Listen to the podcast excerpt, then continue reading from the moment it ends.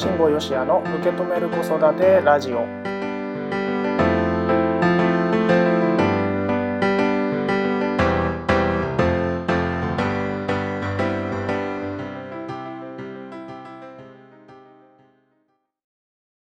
辛坊よしやです。受け止める子育てラジオスタートしました。ぜひねあの自分の子育てについて家事をしながらとかなんか家事の合間のねちょっとした、えー、ティータイムとかにね、えー、聞いてもらえたらいいなと思ってね番組を始めたんですけれども、えー、ぜひねちょっとした合間にですねご自身の子育てについて、えー、考えてみるそんな時間に、ね、なってもらえたら嬉しいなというふうに思っております。さてこの番組はですね子育てのイライラを手放そうという僕のブログがあるんですけれどもそのブログの中でね、えー、毎日書いているコラムをもとに番組をね進めていくんですけれどもえ今回のテーマはですねこちらになります、え今回のテーマは伝えるためにできることは何だろう？伝えるためにできることは何だろう？です。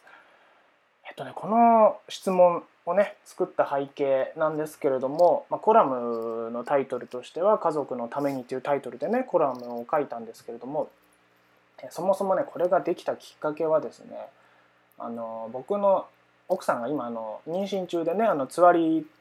とこうう今の仲良くしてる状態なんですけれども、まあ、つわりってねあのお母さん方はね皆さん経験したことがある方も多いと思うんですけれども日によって全然体調が違うんですよ。うん、あの元気な時もねあれば本当にあの起きるのも辛いっていうような時があってどっちかというとうちの奥さんその起きるのがね辛い状態の日々がね多いんですよ。なのであの僕がねあの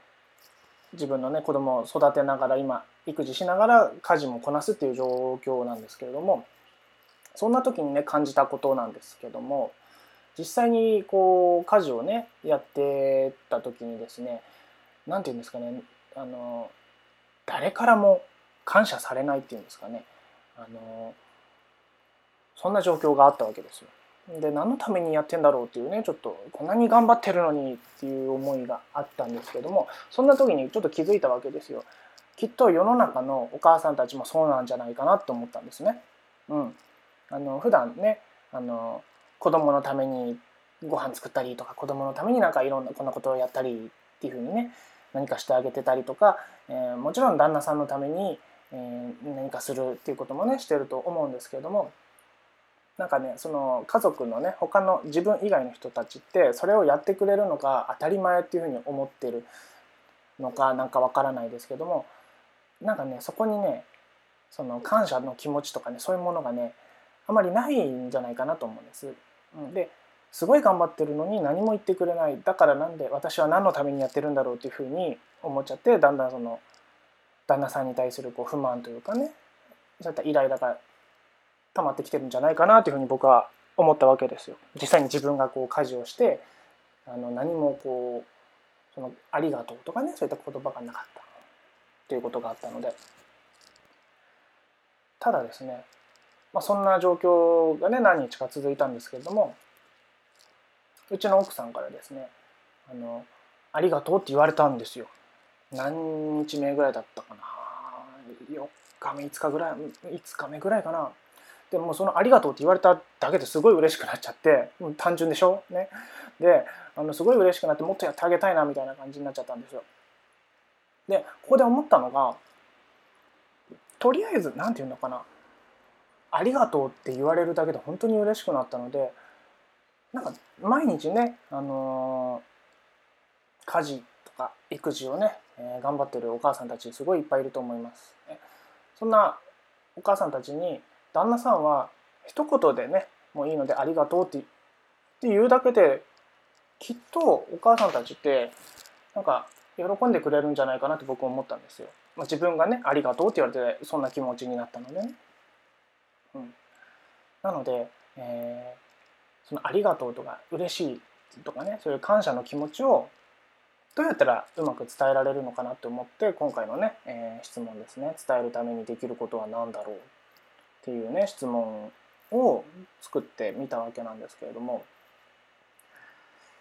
実際にねじゃあ伝えるためにできることは何かをちょっと僕もね考えてみたんですけれども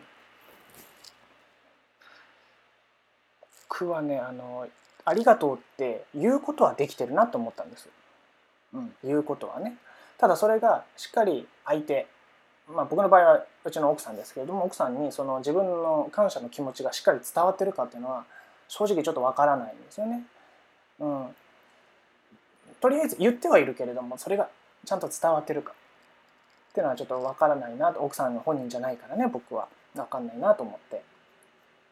じゃあどうやったらうまく伝わるんだろうって考えた時に僕だったらそうですね。伝えるためにできることは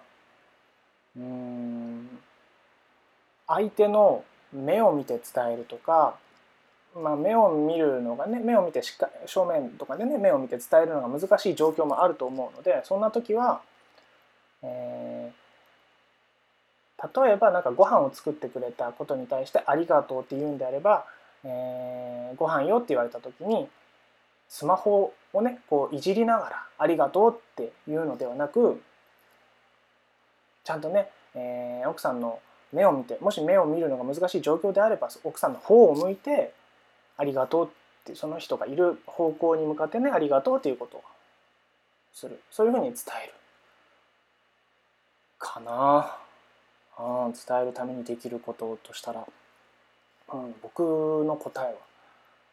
こんな感じですけれども、えー、ラジオを聴いてる皆さんはね、えー、一体どんな答えを思いついたでしょうか。このね質問の答えはですねあのどんな答えも全て正解ですし答えがわからない今はちょっとわからないなとか浮かばないなっていうのもね、えー、正解です。今ちょっと答えが出ないっていうのがね今の答えというふうにね受け取ってもらえればなと思いますしうん自分だったらどうするかなっていうことを考えるっていうことがやはりね大事なので、うん、答えを出すよりもそこの考えてる時間とか考えていることに価値がありますのでね是非ね自分だったらどういうふうに伝えるんだろう、まあ、ももちろんこの感謝の気持ちだけではなくて、まあ、子供にね何かを伝えるっていう時にも